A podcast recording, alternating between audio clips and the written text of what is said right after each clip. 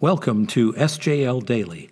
I'm Pastor Steve Kelley, and our Bible reading plan today includes the first four chapters of St. Paul's second letter to Timothy.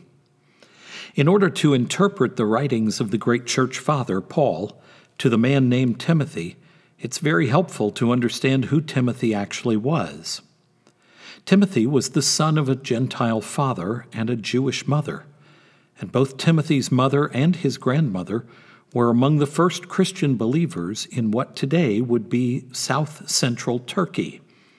Timothy was also a believer and was probably only in his mid to late 20s when Paul first visited his town. But by Paul's second missionary trip about five years later, Timothy had become a leader of the church in the area. It was then that he joined Paul on his journey and Paul sort of adopted him and became his mentor. Throughout the rest of Paul's life, sadly only another eight to ten years, Paul taught Timothy as much as he could about the faith and raised Timothy up to carry on once Paul was put to death for his faith. In addition to these two letters written to him, Timothy is mentioned in six of the other 11 letters written by Paul, as well as being written about in the book of Acts. Timothy, St. Timothy, eventually became one of the church's first bishops and preached the gospel until he himself was martyred at around the age of 80. Paul's second letter to Timothy is filled with memorable phrases, statements, and teachings that are as meaningful and applicable today as they were when Paul first wrote them nearly 2,000 years ago.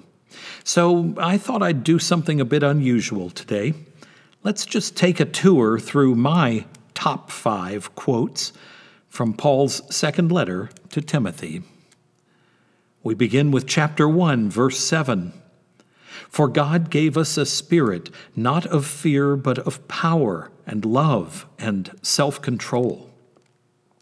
Chapter 2, verses 24 and 25. And the Lord's servant must not be quarrelsome, but kind to everyone, able to teach, patiently, patiently enduring evil, correcting his opponents with gentleness. God may perhaps grant them repentance leading to a knowledge of the truth. Chapter 3, verses 16 and 17. All scripture is breathed out by God and profitable for teaching, for reproof, for correction, and for training in righteousness, that the man of God may be complete, equipped for every good work. Chapter 4, verses 2 through 5. Preach the word. Be ready in season and out of season. Reprove, rebuke, and exhort with complete patience and teaching. For the time is coming when people will not endure sound teaching, but having itching ears, they will accumulate for themselves teachers to suit their own passions, and will turn away from listening to the truth and wander off into myths. As for you, Always be sober minded, endure suffering, do the work of an evangelist, fulfill your ministry. And the last one, chapter 4, verse 7 I have fought the good fight, I have finished the race, I have kept the faith. These are the words of the Lord. Let us pray. Almighty God and Father, we thank you for St. Paul and his instructions through your wisdom to St. Timothy. May we always be mindful of those teachings so that we too will have a spirit not of fear, but of power and love and self control.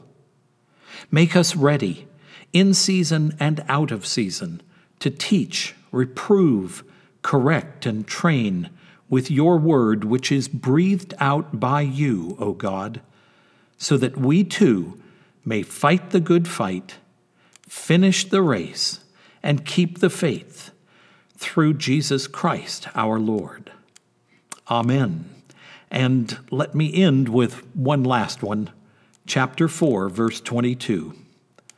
The Lord be with your spirit. Grace be with you.